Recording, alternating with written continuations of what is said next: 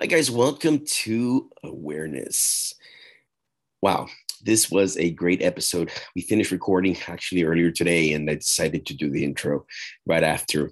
The energy was great. My co host, uh, Jamie Pinder, really brought down the house today.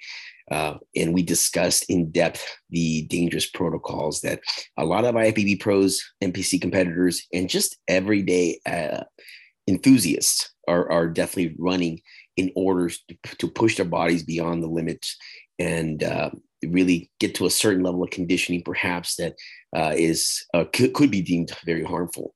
Uh, during this episode of awareness, this is actually a trilogy of, of awareness that we're going to have. Some of them, some of some of the episodes are, going to be uh, very informative in terms of alternate products that you can actually run in order to get to a certain level of conditioning, uh, whether it's mass building or cutting for the most part. But the, the, the main takeaway from awareness is to how to keep safe. Um, and if anything, what we want to do from this episode is have uh, awareness, have a little bit of that uh, that infamous nugget that I always talk about in terms of, hey, am I doing the right thing?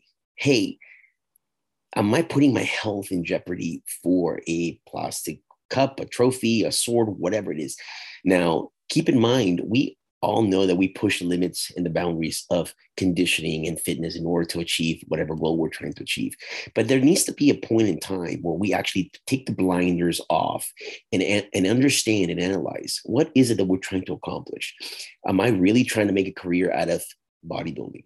Do I have the genetics? Or is this just a hobby? Because if it's just a hobby, guys, if, or girls, or ladies, if this is this is just a hobby, be very cognizant of the dangers that you're putting your body into. Think of the loved ones that you have at home your wife, your mom, your dad, your kids, the little girl that runs to you whenever you, you open the door. Think of those people, the people that depend on you to show up on a daily basis. Think of them when you're pushing your limits and putting your, your life, literally your life, in harm's way. So, uh, this is going to be a great trilogy uh, starting with awareness, episode one. Uh, I decided to jump all the other episodes in order to to broadcast this one um, because I really see the importance of uh, of getting the message out there.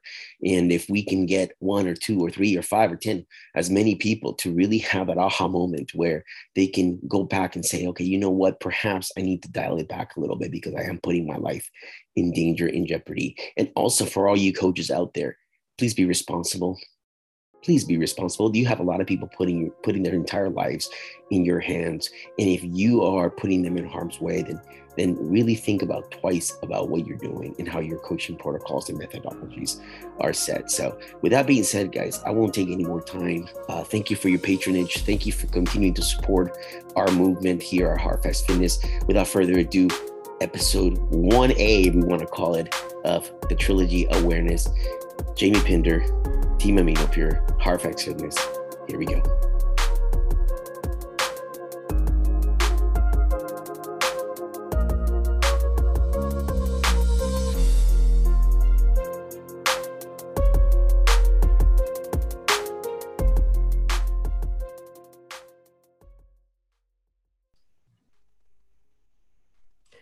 Hi, guys. Welcome to Hard Facts Fitness. This is not going to be an episode 25. This episode is going to be a part of a trilogy uh, called Awareness. Uh, as you guys know, we've had so many things going on in the industry the last couple of weeks, maybe like over a month, where bodybuilders have been injured. Uh, I know a few personal bodybuilders local here to the Pacific Northwest that have had uh, major complications. One of them was in a coma, as we discussed during episode 21. And uh, I have a my co-host today, uh, three-time Miss, what is it, I, women's physique, right? Yep. Women's Physique, IFBB Pro Women's Physique, Jamie Pinder on. She is my co-host today for this trilogy of awareness. And at the same time, she's also my guest today.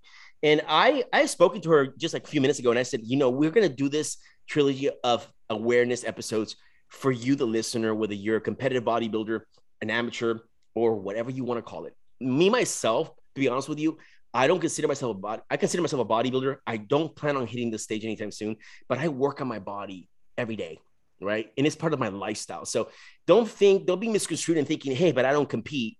Yeah, you're running certain, you're pushing your body to certain limits and you're pushing your, maybe you have a coach and they're continuing to push your body as if you were competing, getting on, up on stage. So without further ado, Jamie Pinder, welcome to Hardfacts Fitness again. We're excited thank, to have you. Thank you so much for having me on. It is a pleasure to be here again. It's such a blast. We had such a blast during episode 20, I think it was um, that I had I had to bring Jamie back, and, and, and we're so stoked to have her for at least three episodes here, maybe more, hopefully, uh, with a series called Awareness. So, Jamie, as you know, and I, have been you've been very active in posting a lot about um, the things that have been going on. So why don't you share? Let's start from the get go here. Why don't you share some of the stuff that you've been actually dealing with, not only with your clients, but things that people have been posting, uh, some of the craziness in terms of protocols that are completely irresponsible, completely uh, irresponsible. And if the shoe fits, wear it, guys. If you're a coach listening to this and you are doing this to certain clients, please stop. Yeah. So in the bodybuilding world right now, um, the topic of women and anabolics, but also women and uh, women and men, competitors in general, and protocols around peak week. There has been a lot of light shed on that recently because unfortunately there was the passing of a female bodybuilder. Her name was Elena. Um, I'm not going to try and pronounce her last name because I will destroy it. Um, but she, you know, she unfortunately died at a show over in Spain. And this kicked off all of this kind of like news that we've had in our news feeds and social media right now in terms of bodybuilding. And what we're seeing is, uh, you know, we have a whistleblower. Her name is Steph. And Steph actually, she worked with the same coach as Elena. And Steph had a very dangerous peak week protocol from that coach. And so Steph like blew her whistle and outed this coach. And when Steph did that, um, all of these other women started coming forward and sending their pro- dangerous protocols to her, and she started reposting all of them. So this started this huge awareness of oh my god like there's a a coach uh, and his name is shelby starnes was a coach um, who you know ultimately his protocol or you know what people are claiming is that his protocol is what killed elena um, on show day. And she did not get to compete that day. She didn't get on stage. She ended up passing away before she got to the hospital. And i actually spoke to shelby um, after all of this happened because I was with Steph when Shelby gave her the very dangerous protocol. And when I, and I actually, my first bodybuilding coach was Shelby Starnes. Um, I was Shelby's first female freak. I came in with crazy conditioning. Um, I was also his first female Olympian. So I also was the one that kind of like put Shelby on the map. So, um, you know, my involvement uh, is a little bit deeper than I even wanted it to be.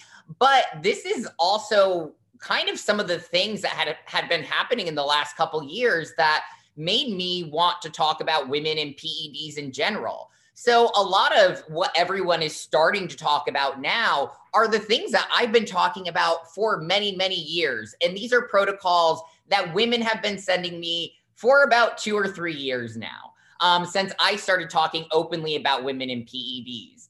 So, in this situation, particularly with Shelby Starnes, um, we had a lot of his other clients start coming out and sharing these dangerous protocols. And even uh, as I was telling this story, you know, just now, you know, with Steph, I was with Steph when Shelby gave her that protocol. And when I looked at it, I said to her, Steph, please do not die. Um, because just looking at the protocol, I knew that it was very, very dangerous. Mm-hmm. And uh, I, I encouraged her. I was like, listen, if you don't feel good, you really need to let me know because y- you could die from this. And that was back in, I think it was 2019. And it was two week, two or three weeks later was the team, and like Steph ended up passing out uh, backstage. EMTs came and uh, you know helped her. She ended up drinking a Gatorade and she ended up being fine. But two two or three weeks later was the Tampa Pro, and Shelby had another client at the Tampa Pro competing. Her name was Mariola, and Mariola died the day after the Tampa Pro. And the first thing that came to my mind when I heard of Mariola's passing was he gave her the same peak week protocol he gave Steph. And that's what killed her. So Jamie, for for for our audience that have not been following that, and I actually had a lot of females and males actually. So we're going to talk a little bit about the difference between the male and the female, the tolerance levels, some of these yep. uh, protocols. But a lot of them were actually saying have actually asked for Hard Facts Fitness to, to, to do something do something put something out there to educate the novice or uh, entry level bodybuilders that, are, that some coaches are pushing some heavy heavy duty uh, protocols to even even not even at the IFBB Pro level. They're pushing it at the NPC level. And, yes. and I had a kid. I, I, think I mentioned during one of my episodes. I had a kid at the gym one time, uh, not a bodybuilder by any means of the imagination, come up to me and said, "You know what?" And he was 22, 22 years old. Yeah, Ukrainian kid.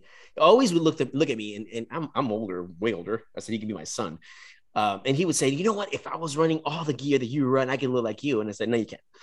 And, and we've had those discussions before. Eh, but he went and ordered clenbuterol from Russia or Ukraine or whatever it was, yeah. and his buddy who coaches in Russia told him put him on 100 micrograms right off the bat.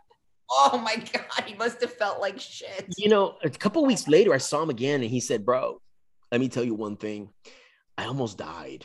I almost went to the hospital and I felt like I was dying. I said, number one, you have no business running this stuff. You're not mm-hmm. even your your tolerance levels aren't there. You're not competing. You know, you you're 22 years old. And I said, look, I don't want to sound like your father because that's the last thing I want to do, right? Because right. you're, you're probably not going to listen to me anyway. But you have your entire life ahead of you. You haven't even started building muscle yet, let alone right. getting into some of this shit that can kill you. Yeah. Bodybuilding and PEDs and all these products is a responsibility that adults need to make. And I'm okay with that. Okay. Right. About this, right? So share with us with our audience a little bit. What is what is what is what do these protocols look like? And you can break them down independently and the harms behind them. Yeah. So when we're talking about peak week protocols, because that's really what was highlighted um, with this whole situation with Shelby, with this uh, girl dying. So, the most immediate risk that you are going to have with like an acute death from bodybuilding and, uh, is going to be from diuretic use. And this is not anything new in bodybuilding. Um, they have, you know, bodybuilding has had deaths from diuretic use back from, you know, back in the late 80s, early 90s. And for a long time, there was a lot of talk and a lot of education around diuretics because you had some very popular bodybuilders die back in the day um, from di- diuretic abuse.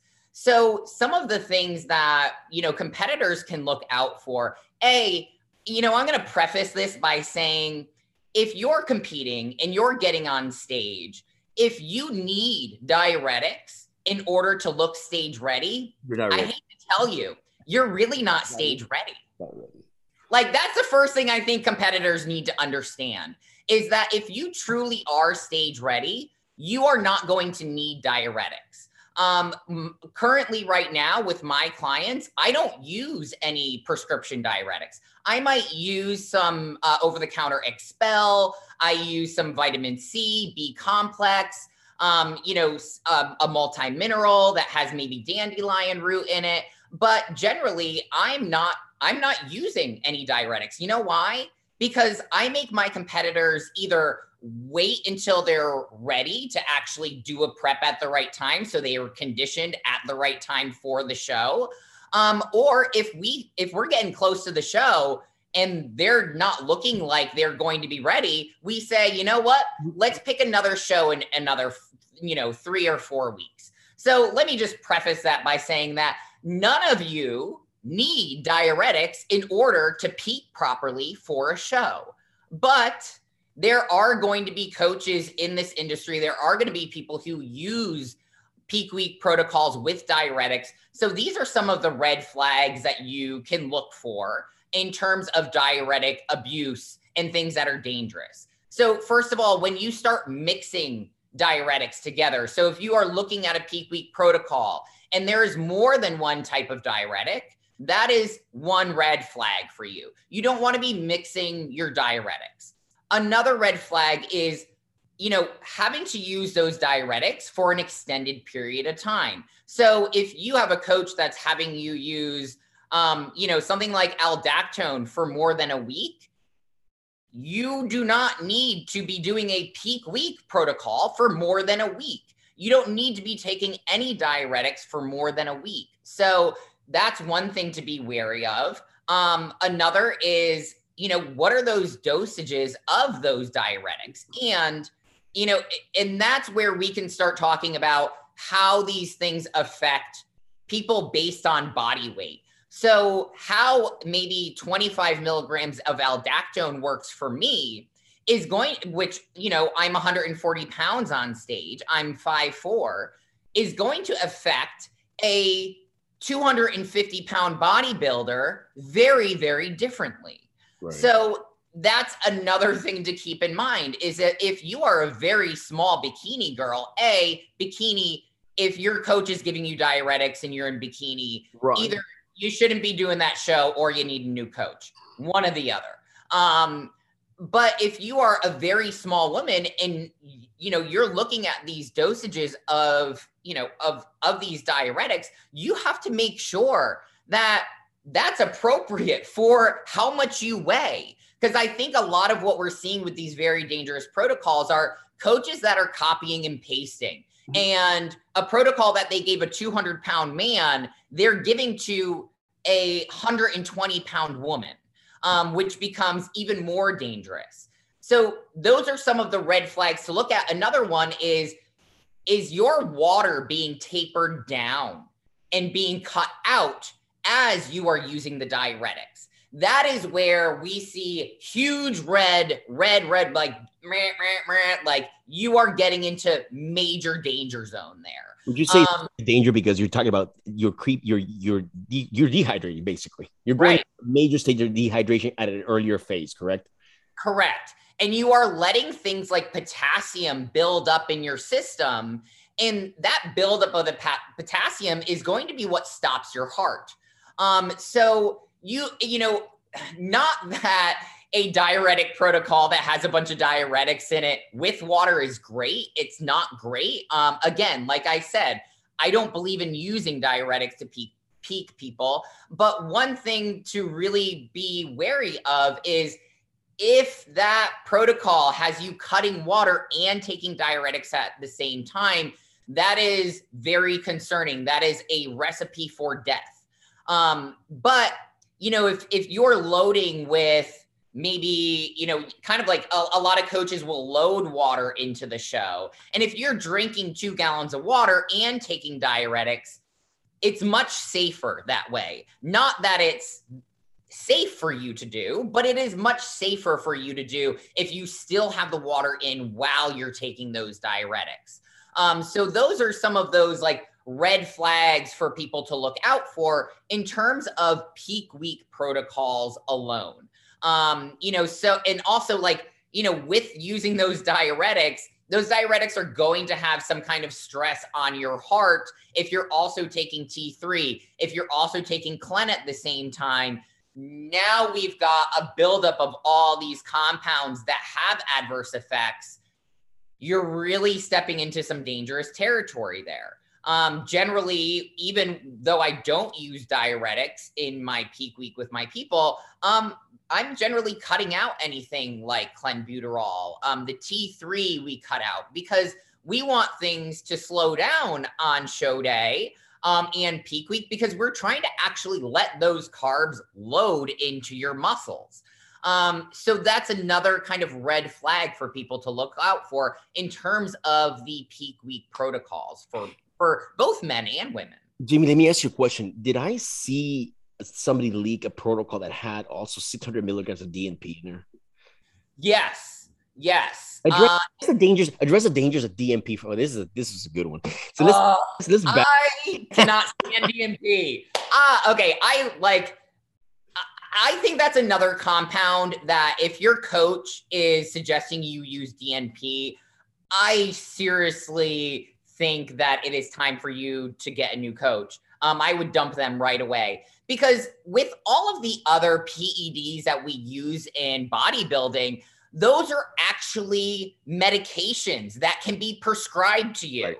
They're right. actually legitimate, like pharmaceuticals, right? Even though some of them are made in underground labs, they are really like they're used for humans, right? DNP is an industrial chemical.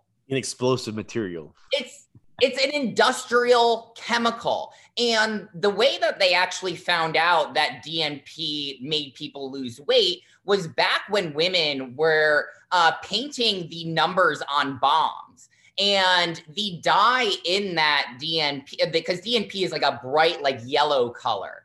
And so they would put it into the paint that these women would paint uh, the numbers on bombs. And as they would paint the numbers, they would dip, they would actually like lick their, they would actually like hmm. lick the uh, paintbrush and then dip.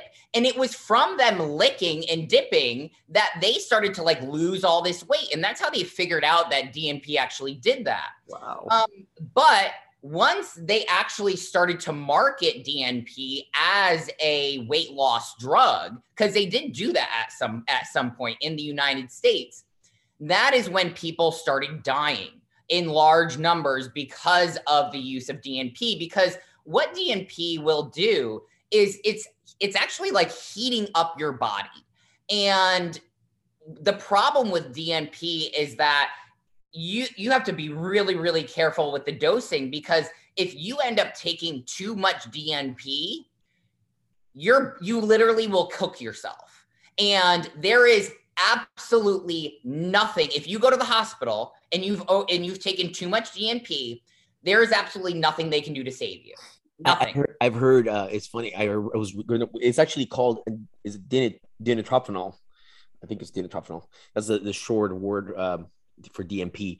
Uh, mm-hmm. I've heard, and I was reading through a lot of protocols as, as we were preparing for this podcast, because I did read that, that one protocol has 600 milligrams of DNP in it, and uh, which is an astronomical amount of uh, an ex- you want to call it explosive material, whatever you want to call it. Um, and one of the things about DNP is that if, if they say if you consume too much of it, which 300 would probably be too much of it milligrams, let alone 600, right? Yeah um, as you call the uh, make sure you call the paramedics so that you can at least have somebody watch you die because yeah. there's absolutely nothing and you can sink your body in a tub of ice to try to cool you down at that point your temperature is going one degree every couple seconds and you will end up frying your organs and dying yeah. um, so when you're we're talking about like extreme protocols guys mm-hmm. and granted you know Jamie's done it. I mean, I'm not saying DNP, but she's been she's an Olympian athlete, so she's pushed the boundaries of extreme, right? Yes. Which most of us will never do. And I know for a fact that people that are not competing are uh, looking to get into DNP because they want the one pound a week or one pound a day body fat loss that, that it can happen, right? When they're talking about body fat, there's nothing like DNP, but it can kill you. Is right. it, is it worth it? Listen to what I'm saying. Is it fucking worth it? No, it's not right. worth it. Nothing is worth it. We are here for the longevity of things. I want to do this. I, we were talking about this last time during episode 20. I want to do this until I'm 70 if I can. Right. Exactly. So, yes, it may take me a little longer to get to a level of conditioning that um, that I may want for a specific time frame, but I don't want to die. Right. And you've got to also ask yourself, like, Eh, you know, like here's the thing DNP, if you're buying DNP, you are definitely buying it from an underground lab. So you literally are trusting, I mean, essentially criminals to dose something properly, and you are trusting them with your life. How do you know that the guy who's capping your DNP measured that DNP correctly? Right. How do you know that he didn't have I don't know, who knows? Like maybe he's a crackhead or maybe his wife just had a baby and he was up changing diapers and feeding the baby all night. So now he isn't cognitively there while he's, you know, filling your pills for your DNP. You have no idea. Right. You are trusting someone else with your life. And uh, you know, one thing I want to say in terms of like if P- if you feel like you need an industrial chemical in order to get in shape for a bodybuilding show, you need to pick a new sport. Because you obviously, no, like clearly you don't like to put the work in. Because not like I used to get crazy conditioned.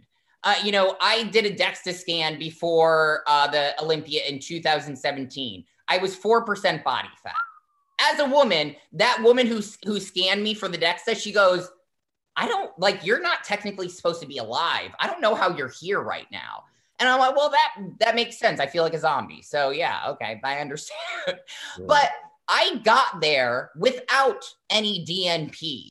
Um, so you know, value the work, lean into the work of getting that conditioning because when you step on stage and you didn't use DNP, when you actually did the freaking work in order to get there, to get that conditioning, you are going to be, you're going to have so much more respect for yourself when you get on that stage. And that experience is going to be better for you.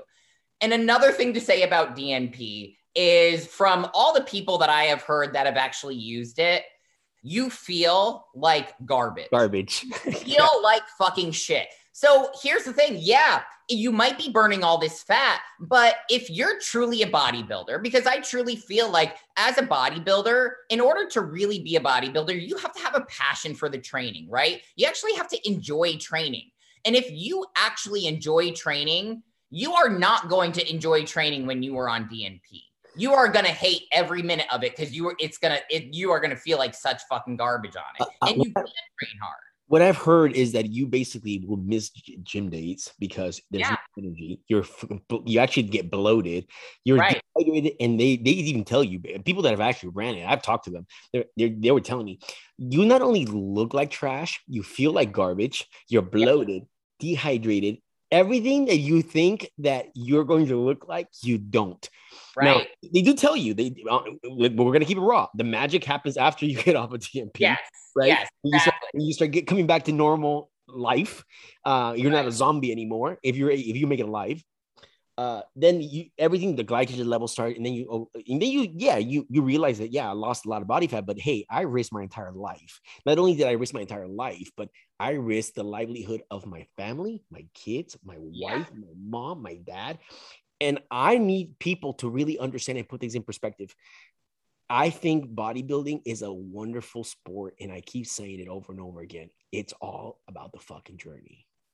Right. I don't care if you get down to four percent. I have I have people pinging me right now last week that have lost 30 pounds on L, just on L-carnitine alone yeah. and happy as can be. And they still have another 30 pounds to lose. But you know what? It's the journey. Right. That's what it's about. It's the that grind. Now they're more motivated. They're like, okay, how do I tweak my diet? Well, you may need to do a reverse. I'll do whatever. Right. Right.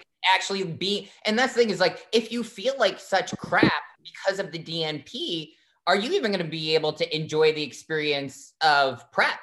Um, and, and one more thing I'll add to the DNP is, you know, when I was like at the time when Steph was working with Shelby, um, you know, I was working with her for more with like mindset stuff. And but she would always send me her updates and what what they were doing. And she had used DNP for a while. Um, and then once she came off, she kind of like sent me the pictures of how she looked before and after. And I'll be real honest with you, like you. It, I didn't think that it was worth it. I really didn't think that she got great results from it. And guess what?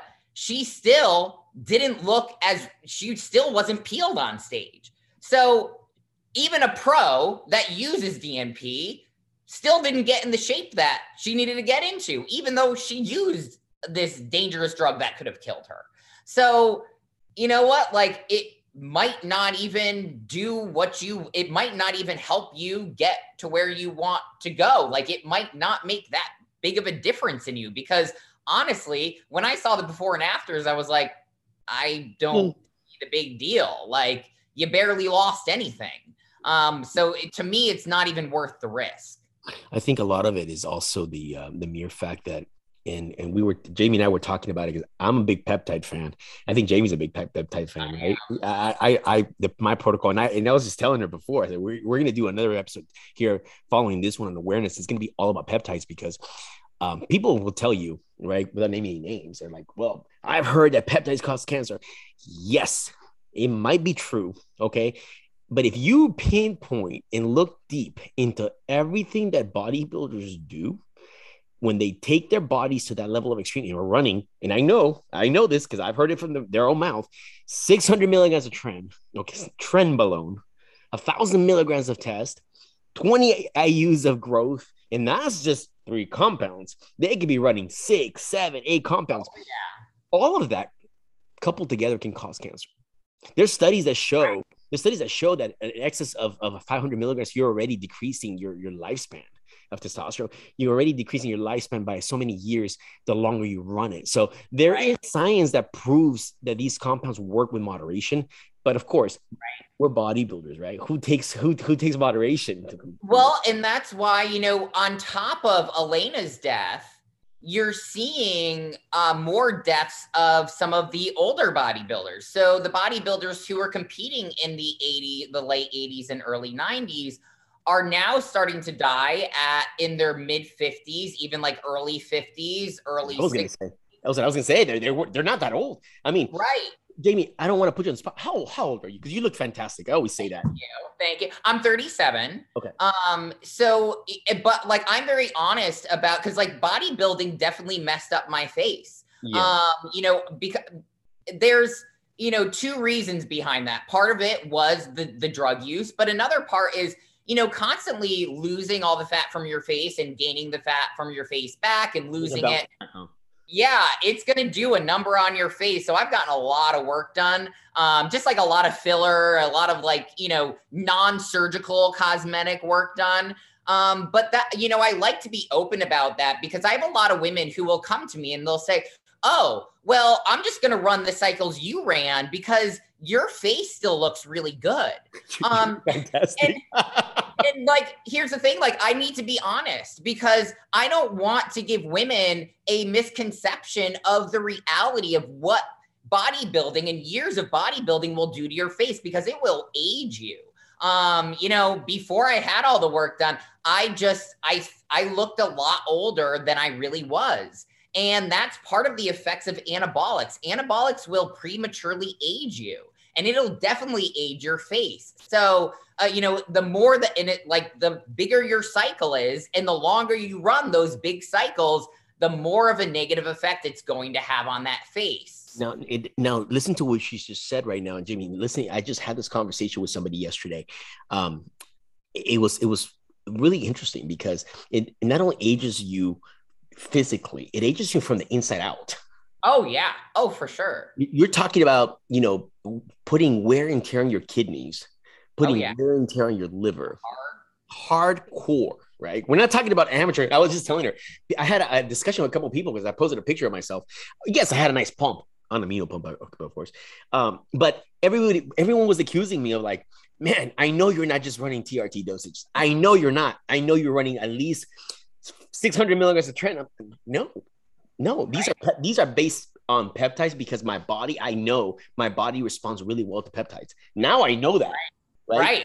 So right. when you're talking about the, the the the the lady that you were talking about where she was taking DNP, and if you didn't notice a big difference, it's because it depends on a person's individual composition. Right. And I think that's actually a really kind of like good segue to talking about how you know, out of Shelby's clients, you have some women who are coming out and they're defending Shelby and they're saying, Well, I've worked with Shelby for a long time and he's never done anything dangerous and he's never used crazy, crazy protocols with me. Now, we have to take into context which women and what they look like that are actually coming out and saying this because these are women that are also Olympians. They are winning pro shows. They got their pro cards at like very easily. Well, let's think about that. They're all his top level competitors. Right. Their genetics are really freaking good. like, here's the thing I can use a very small amount of anabolics and I will get a great result because my genetics are made for bodybuilding. Uh, you know, back when my when I was growing up, my mother all she would do was garden all summer, and she would get capped delts and jacked freaking arms, and all she did was garden all summer. She didn't touch a weight. So you know, that's just kind of like proof in the pudding that like I just have the genetic code to really grow muscle really easily. Right. Where, you know, some of the clients of his that are coming out and talking about these crazy, crazy protocols, they're not his Olympians.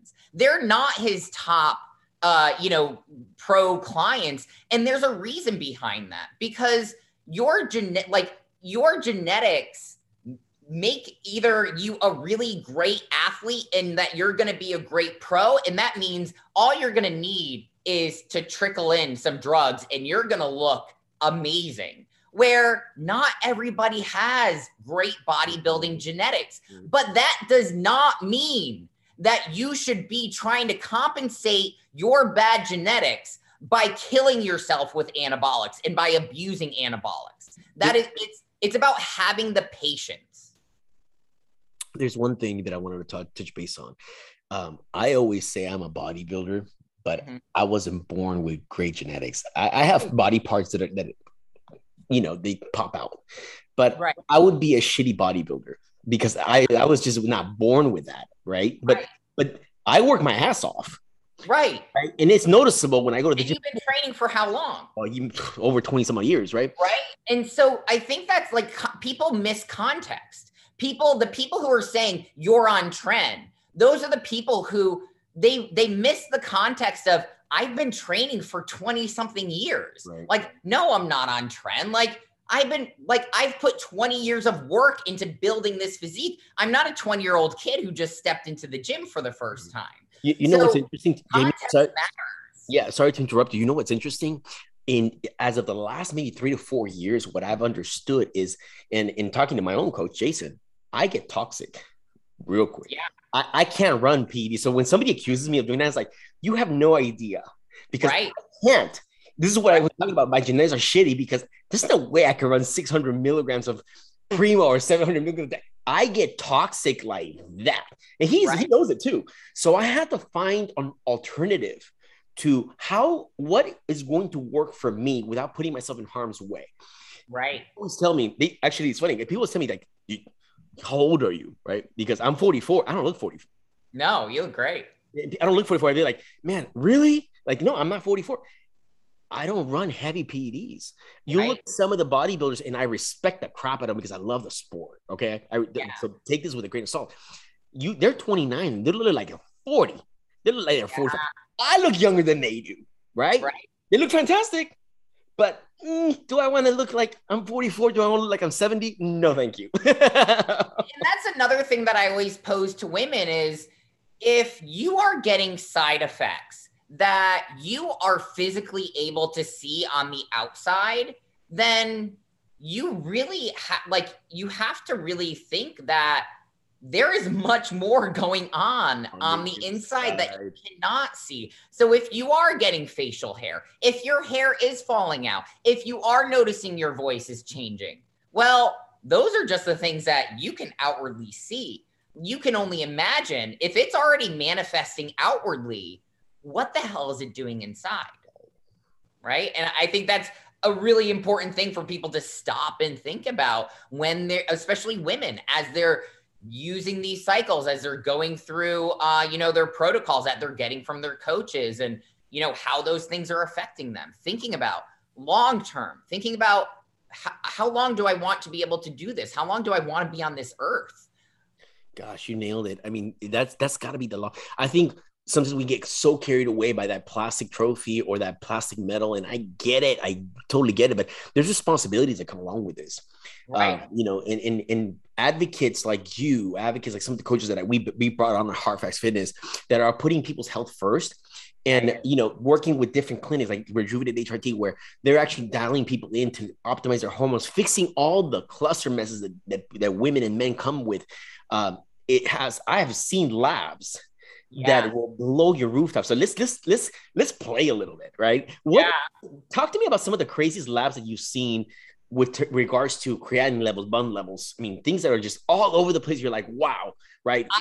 I'll actually tell you my craziest blood work story. And this is a female. This was a female that came to me because I did start talking about PEDs openly. And I started talking about my own journey and going through the metabolic compensation and everything else that I was dealing with. And she came to me because she actually had a coach who was a natural coach that was getting her ready for a natural show. And they he decided that she should use testosterone. How do you get away with using testosterone in a natural show? I don't know, but apparently he thought it was okay. So he started her off with 1 ml. And I don't even, and like, honestly, when I was working with her, she didn't give me dosages in milligrams, it was ml. Um, so I don't know. 100 mil. It, at least was 100 it 100 milligrams per milliliter? Was it 250 milligrams per milliliter? Mm. I don't know, but I got mLs, which is a huge red flag in uh, in itself because that means that her coach also didn't know what the dosing he was actually giving her. Um, and then as she was not getting conditioned for the show, as time started progress closer to the show, all he started to do was increase her testosterone. Didn't try to manipulate diet. Didn't try, I mean, maybe a little bit, um, but general and like added some cardio, but really like his his whole way that he was running her her prep was when she wasn't getting in shape, he would just increase the testosterone. So by the end, she was up to like three cc's. I I once a week. I hope. I don't remember. This was a while ago. It could be 600 milligrams of test on a female, guys. It could be. He literally gave her a chemical sex change. um, because and, and it was unfortunate because when she came to me, she was very depressed. She had no self-confidence. Um, she also like she had very bad gut dysfunction. She couldn't digest anything without getting bloated. Um and she her joints hurt. She generally just didn't feel well at all. And so i you know we run labs and her testosterone was a little over 1600 like a man. Over 1600 so that's like you know when we look at a guy's blood work and it's 1600 we're like wow you're like in a really good optimal range for a male right like you're in a you're in a great range for a male for performance right like 1500 is like for a male athlete, like that's a that's a great range for a male athlete. Where for a female, you literally are now like your blood work, her blood work looked like that of a male. Um, and so then we look at her estrogen, and it was through the roof. I don't remember the, that that number off the top of my head. Um, her liver enzymes were, I, I want to say, probably like 200, three, two, three, maybe even higher than that. This is a while ago, so I, I'm going off of my not very good memory. The liver um, screaming, right? But pretty much like her kidney, the, her kidney uh, values were all very. Everything was bad. Everything was in the red. I don't think we had any number on her on her blood work that was not flagged for something. Um, so I mean, even thyroid was way off with her as well. So absolutely everything across the board was in red. And she was, you know, and, and a lot of times when we get blood work, we can have things in the red that are over like maybe two or three points, which is like, eh, you're you're actually still okay. It's only two or three points, right? Like especially we're looking at liver enzymes like right after a show. All right, you're going to be up two or three points. That's no expected. You, you, you, know. you, know your labs are going to be a little right, right. And but like a couple points, that's not something we're going to be too concerned with. But her, everything with her was like o- almost doubled, uh, you know, past the normal range. So that's probably the most extreme case. And listen, the only compound she was on was testosterone. The only compound she was on was testosterone. So that makes you wonder, you know, as a coach, as an athlete, all right, well, if that chick was just abusing just testosterone, well, if my coach has me on 20 milligrams of Anavar a day, 20 milligrams of Winstrol a day, uh, 25 milligrams of Proviron every day, you know, 50 milligrams of EQ every other day, um, you know, 75 milligrams of Primo every other day. Well, that starts to add up. Like you're almost in an equivalent taking as much anabolics as this chick was in just testosterone. And maybe even your coach has got you on testosterone on top of all of that, too. what are like what are your insides going to look like what are you actually really doing to yourself um and those are some of the like that protocol i just gave that i just read off of like you know the 20 of anavar that's actually one that i've seen like coaches give women. Um and that is very very very concerning especially as a woman. Um you know males I don't talk so much about males and bodybuilding, but we also see, I mean, no kidding, we also see a lot of abuse with males abusing and doing way too, way too like doses, cycles that are way too aggressive, especially for where you are in your bodybuilding journey. Um, and I think there needs to also be some context of where you are in your bodybuilding journey, but not only that, but like what is your real actual genetic potential and what actually is your plan with bodybuilding? Like is bodybuilding something that's help helping build your career? Like is you competing part of your coaching process? Um, is that something that's actually amplifying your like the rest of your life? Or is bodybuilding just a hobby? Because if you are just winning plastic trophies in a high school auditorium but yet you're doing hu- you're taking huge risks by taking huge doses and crazy protocols of anabolics what like what are you really fucking doing with your life right. like you like sit back and actually ask yourself that like is it really worth you shortening your lifespan in order for you to win that plastic trophy in a high school auditorium? No one is going to remember. I mean, you see, I see it all the time, even on local shows, NPCs, not even IFBB pro shows, local NPC shows where you look at a kid, or I say a kid, maybe 27, 28, he wants to compete. Yeah. He got pretty, pretty lean. Okay. He's doing, he's doing uh, men's physique. I'll, I'll give you an example. Yeah. Men's physique. And uh, he's down to 142 pounds. Okay and he's yeah, and he's running, he's running pretty significant amount of gear. And I'm thinking, how and all of a sudden he comes back, you know, he's look, he looked he was conditioned, but yeah. 142 pounds, and you're running a lot of gear, a, a, decent amount of gear. It wasn't a lot of gear, but definitely his enzymes were high. He thought yeah. he was natural because he's only running Proviron, uh, Winstrol, um, all orals, right? and and and Anavar because Anavar is very mild, right? It's very mild. Right, right. We discussed the, the mild thing behind Anavar. Anavar is the yeah. DHT derivative. It's actually pretty. It's a pretty nice compound. It's pretty strong for yeah. what it. So and and you know he's entering men's physique. He got he won uh placing. He didn't get second. Then he entered classic and he got third. And he entered bodybuilding. He got lightweight second. And I'm thinking, oh, okay, good. You're 27. You, you're actually balding now because he has no hair right? Yeah. At 27. You go to nationals and you get smoked. Right. Because coach said, your coach said, he goes, you know what? Let's go to nationals. And I'm thinking to myself, you're 142 pounds. Oh my God. Yeah. What the fuck are you doing at nationals? He was conditioned, but the second that you put him next to the big boys, bye bye. Right. Bye. Right. Because you were, what, what is it? You are too small. Yeah. Too small. These guys were coming in with just yoked, even at men's physique. You you probably have oh, some men's oh, physique yeah. that are just Those guys are no joke now. Like men's physique is I mean just keeps on getting bigger and bigger. And I, I think that's you know, one thing that came out of this movement with like Shelby's client dying and kind of Steph bringing all this awareness is you also have um, Jake Wood, who is the owner of the Olympia, who's come out and said, um, I am meeting with the um, what are the what is the family that runs the IFBB? It's um the Manions. The Manions. Um, you know, he's meeting with the Manions because he thinks that the judging criteria needs to be changed. I agree.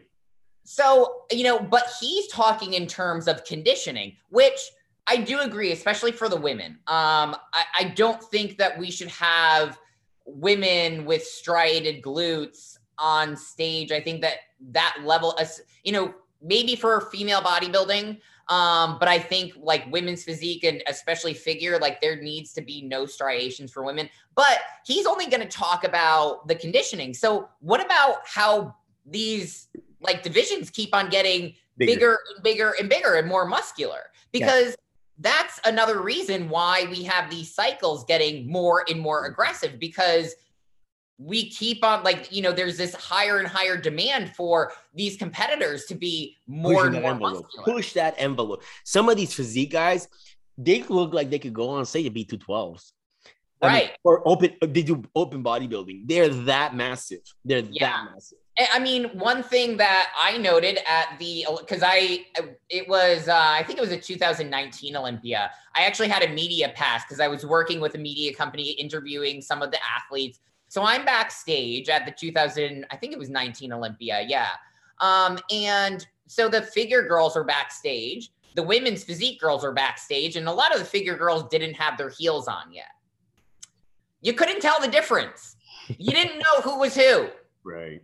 you couldn't look at the girls and say, yeah, she's definitely That's physique. Or, oh, she's Physique. definitely women's physique. Yeah. You were kind of like, wow, like you can't, like if you don't see like who it is, you really can't tell which is which. And that's a problem.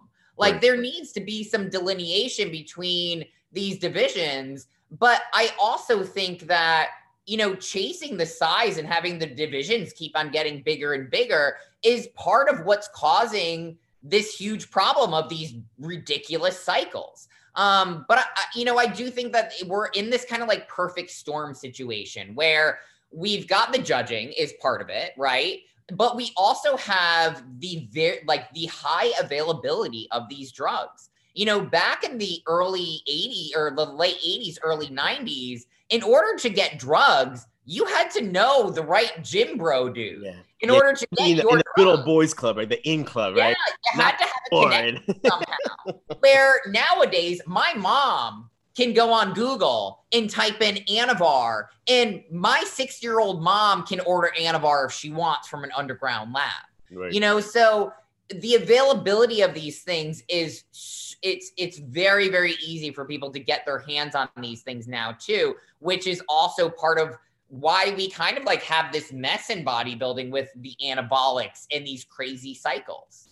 one of the things that I want to talk to you about, uh, Jamie, was um, let's talk about responsibility. And um, one of the things that I think as a as a not a professional, but let's talk about also the professionals, the IFBB pros, NPC competitors, anybody that's listening to this, anyone that's actually putting their trust in a coach, if you're not questioning what protocols he's doing and you're not asking questions what is this going to do one of the biggest things at Team Aminopure that we always, always run into is like they, they they will send me messages and ask me questions like i want this this and this what does it do and i'm like you need to be responsible to do Right. your own research and not trust me because number one i'm not a doctor so i'm never going to tell you to use something i'm going to tell you google it Right. and this is my opinion. I always say people, this is what I is my opinion as a grown adult, and I choose to run I, I uh, IGF LR3 as a grown adult because I've done my research and I know what it's going to do in the dosages. You need to be responsible for yourself and stop putting all 100% trust and also blame on these coaches. I had a, a lady tell me, it's like, we need to do something about these coaches. I said, I, I totally get it, but it's also the athlete's responsibility to question what am I putting in my body?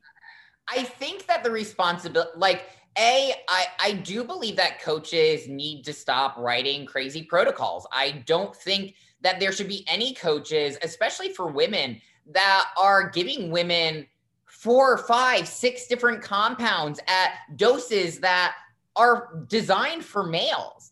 I mean, do they even ask your, you know, my question is, are these coaches asking these clients and these especially female clients like what's important in your femininity uh, are you okay with your voice changing? Are you okay with your clit changing? Like your like your anatomy might be changed forever. Um, and so I, I do think that there's a level of responsibility with the coaches because as a coach you have clients that are coming to you to, to for your job is to make them better.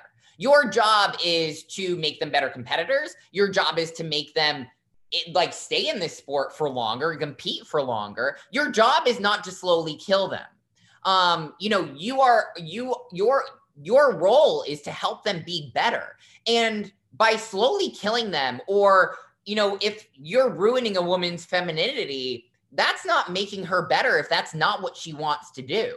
Right. So I do believe there is a level of responsibility of coaches to have the knowledge to know whether or not what they're giving their their clients is actually relevant to that like if that client should be doing a cycle like that if that is relevant to their goals right. to the mm-hmm. things that are important to them and their health and their longevity and their femininity right. so i do think that coaches need to be better they need to educate themselves better, but they also need to communicate better with their clients. They need to be like like you said educating their clients on what they're taking, why they're taking it. Um, I know for myself, my coaching process is very different than many other coaches. I require that before I advise any of my clients on a cycle, we get on a call for an hour and we talk about what's important in your femininity um, this is what I need to see in blood work. If they've already gotten the blood work when we're on the call, we go over blood work. And then they ha- already have the expectation that after the cycle, we're going to do blood work again. And we're going to go over that blood work together. And we're going to make sure we get everything back to baseline. But I'm also figuring out like what is your goal in this sport are you really trying to be a pro and an olympian and then also being realistic with them and saying listen yeah. I know you really want to be an Olympian, but like your structure is really not made for this sport. So let's just see how you do on a local level and let's get you really good at the local level 1st mm-hmm. and then we'll keep on progressing you and you might be someone like John Meadows who competes for 30 years and eventually gets your pro card um, because you've worked that hard at building your body the way that they want you to look for stage right. but I don't think enough coaches even ask those questions. They aren't asking what's important in your femininity. What are the things you don't want to compromise? They're not asking what's your family history. Do you have any like if we're going to do something like LR3 and DES? Well, do you have a family a strong family history of cancer? cancer. That's that's a huge red flag. So, you know, I think that yes, coaches have a responsibility. Absolutely. I take mine very seriously. Um, but that's because I know what kind of coach that I want to be. I know the concerns that women have. Um, and I, I coach, I coach men, but I primarily coach women because they like that process. They like that I care about those things. But I also think that as an athlete, it is very important for you to know what the hell you're putting in, your, your, body, body. and what you're taking and asking those questions. I also think it is extremely important as an athlete, no matter how important winning that show is, no matter how much you want to be a champion, that you actually voice your concerns and any problems with your coach. Ooh. Because I see this all too often where you have a competitor who the contest prep blinders go on and those things that they said they would not compromise, all of a sudden they start getting the sides that they told their coach they're not comfortable with. But then they don't tell their coach they're getting those sides because they want to be a champion. They don't want to disappoint their coach. No, tell your fucking coach because if you want your coach to actually coach you and be a good coach, you need to let them know any of the adverse side effects that you are having from anything that you're taking. If you have any questions about what you're taking, why you're taking it, why you've put it in at this point of prep, ask your coach. Don't, if you are scared to communicate with your coach, you better question whether or not that coaching relationship is actually good for you. Because I would never, ever work with a coach where I felt like I couldn't ask questions. Right. And if you feel like your coach is going to reprimand you or that you're not going to make your coach proud because you ask questions, that's a fucked up, like, that is a really dysfunctional, fucked up relationship you're in with your coach. I think a lot of it is in, in, I think without sounding too materialistic, everything revolves around money. Oh, and, and let me backtrack into why I'm telling you this. I've spoken to coaches. Uh, I have my own coach, and I have a good relationship with my coach, and I question it and every, I question everything, right? Yeah. Uh, why this and what? Because it's also in in my my thing is like I'm paying you, right? right? But I'm paying you for education, right? Right, and I'm paying you to keep me healthy. One of the right. things I told my coach when we were when I was starting my journey, I said, "I'm paying you to keep me healthy. I mm-hmm. want to make sure that's the reason why I picked you, because Right. you, take a lot of functional medicine, a functional nutrition approach, a lot of things. Sometimes, some things I may not agree with you 100%. And I said, no, I'm, and I've told him, I said, no, I don't want to do that. I'm just not going to, period. I, don't- I, I don't care. It's- you got to understand, guys, he's your coach, but you are paying him. Right. Right. Okay. And I, I actually worked with that same coach, and uh, he actually suggested that I use Ostarine. And for me, it was a red flag. I was like, uh, I don't like SARMs because I don't know what SARMs are going to do to me in 10 years because they haven't been around for long enough for us to know what they're going to do to us in 10 years. Right. And I also I can't test Ostarine. I can, but if I get Anavar, I can get a testing kit and I can test my Anavar. right. But I do the have same no thing. way of knowing that my Ostarine is actually Ostarine. So, you know, me, even though I was like, eh, I don't like SARMs, I don't want to do SARMs, but I've hired this coach that is supposed to be like more involved with like functional medicine and like super duper smart dude. So, you know what? I'll I'll give the Ostarine a shot. And so I started the Ostarine and my hair started falling out in sheets. And and I was like, I was like, nope, not doing it. I don't care how safe people want to say SARMs are. Like. I don't fucking believe it for a second. And for me, like, again, like, I just, I had to have my own advocacy to say, no, I'm not going to take this anymore. Like, I'm having this adverse effect. I, and like, that was the important part, though. The important part was me speaking up and saying, hey, my hair is falling out in sheets. Like I notice my voice is starting to drop. I really don't feel comfortable with this. I'm not going to use this anymore. Um, and I think that competitors need to start being okay with being their own fucking advocate. Right. Like you are not this person's child.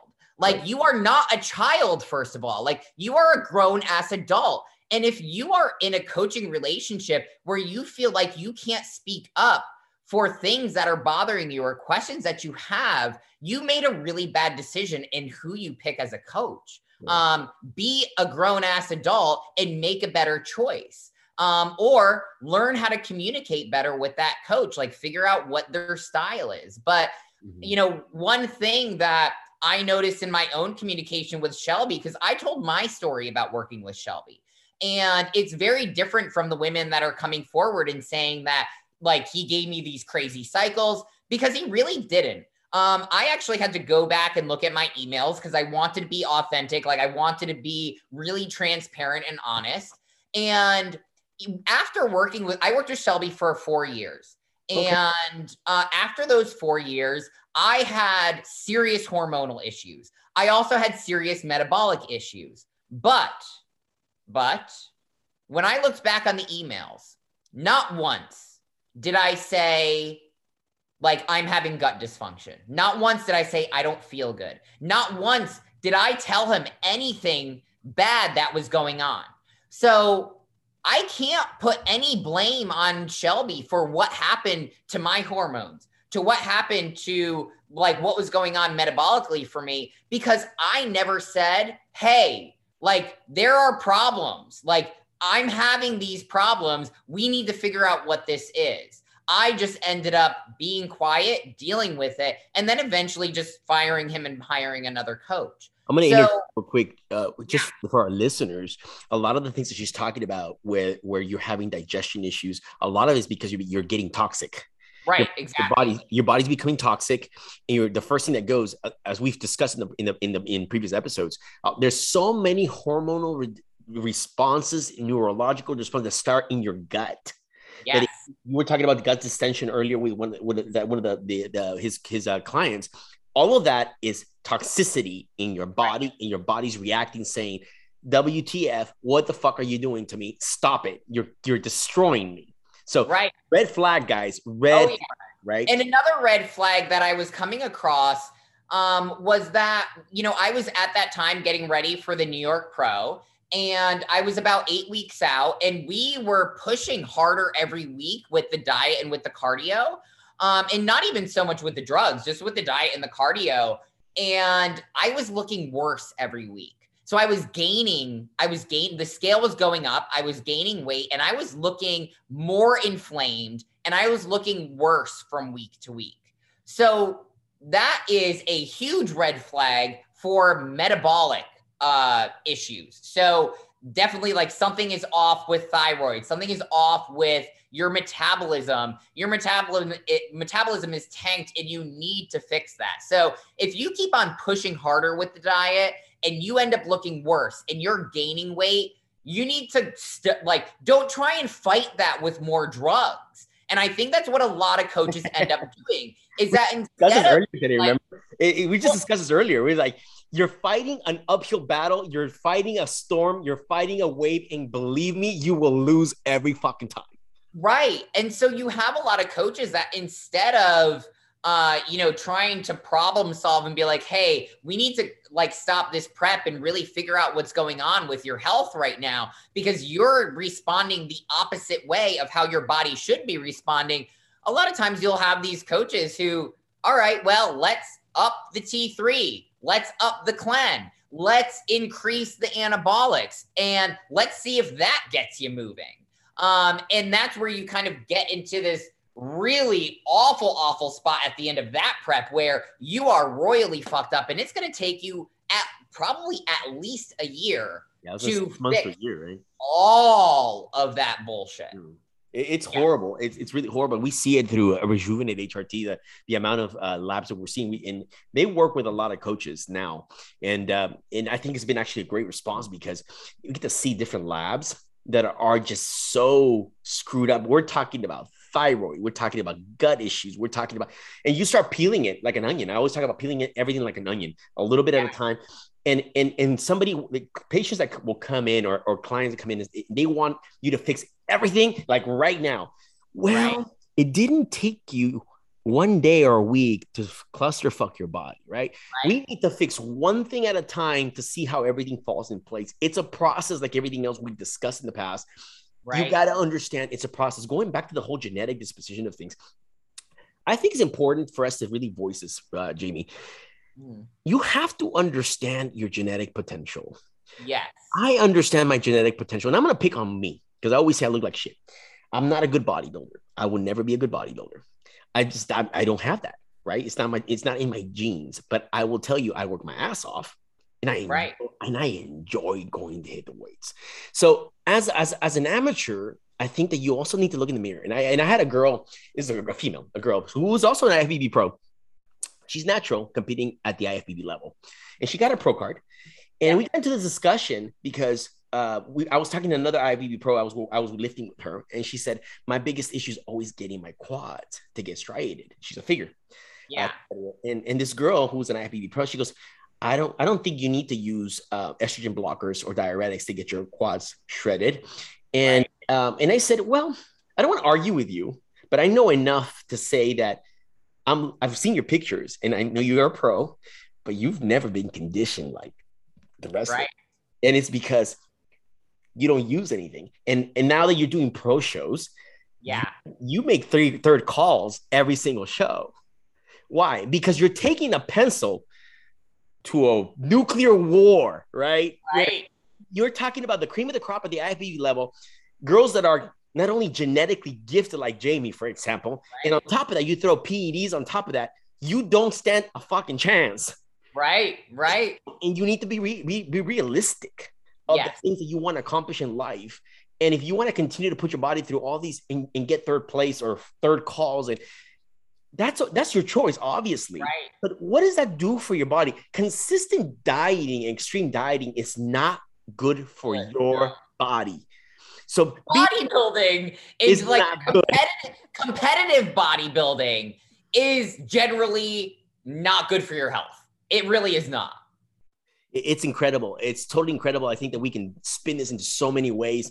We're gonna wrap this up. I know we've been here longer than an hour here, but the, the, in closing, Jamie, give us a closing statement on, on, what your movement is. I know you've been very involved with this whole Shelby Starnes thing. I can only, I mean, I really feel for the guy because, um, granted, I think he needs to take responsibilities for his actions, but I can only imagine like he probably sleeps and he's thinking he's seeing all these people just bombarding him every day with with posts and whatnot. But but I think that as a, as a professional adult the the good comes with the bad. So you got to be responsible what you're doing. So let's right. close this episode of awareness, episode one here, with a close, a very powerful statement to send to our listening audience as we grow our audience.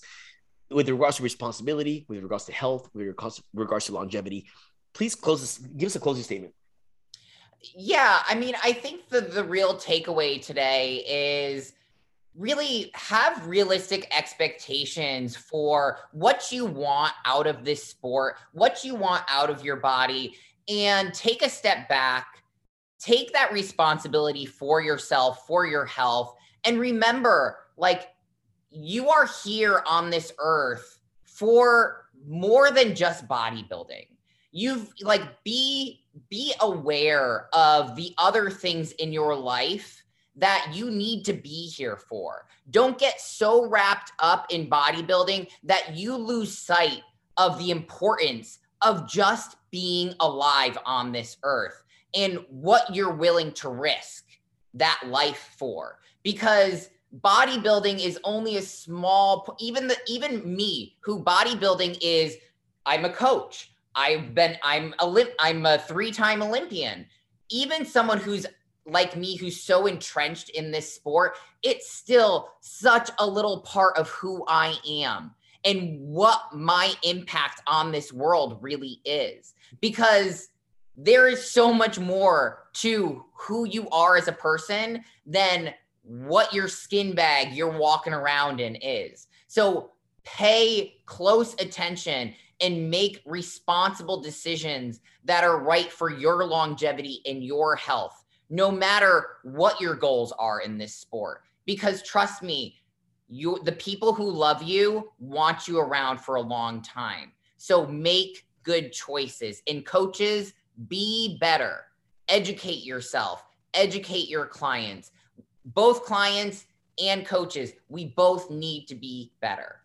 You couldn't say it better. I think that uh, I, I can't even piggyback on that because it's a responsibility for coaches, it's a responsibility for people uh, I want our listening audience, the ones that are competing and the ones that are not competing but are running uh, some of these compounds, to really do some soul searching. If anything, and we can make an impact, and you can take something away from this episode, is stop thinking of just you, because right. your mom, your wife, your kids, your babies don't give a shit whether you're 4% body fat or whether you're or daddy's 10% body fat. They just right. see daddy and they see mommy and they see somebody that they want to love and care for and want there for the long run. With that being said, guys, what a wonderful episode, Jamie. Again, thank you for taking this episode, uh, uh, first episode of awareness. Uh, I think our, our listening audience is going to take a lot of things into perspective, and I'm hoping that we can make an impact if we can have a few people just listening to us and and start questioning their coaches. Then our job is done, and that's really all we can expect for. With that being said, guys, thank you for listening for to our first episode of awareness. We will be back with a second episode of awareness. As always, God first, family second. Take care of yourselves, take care of your health, and this is a wrap.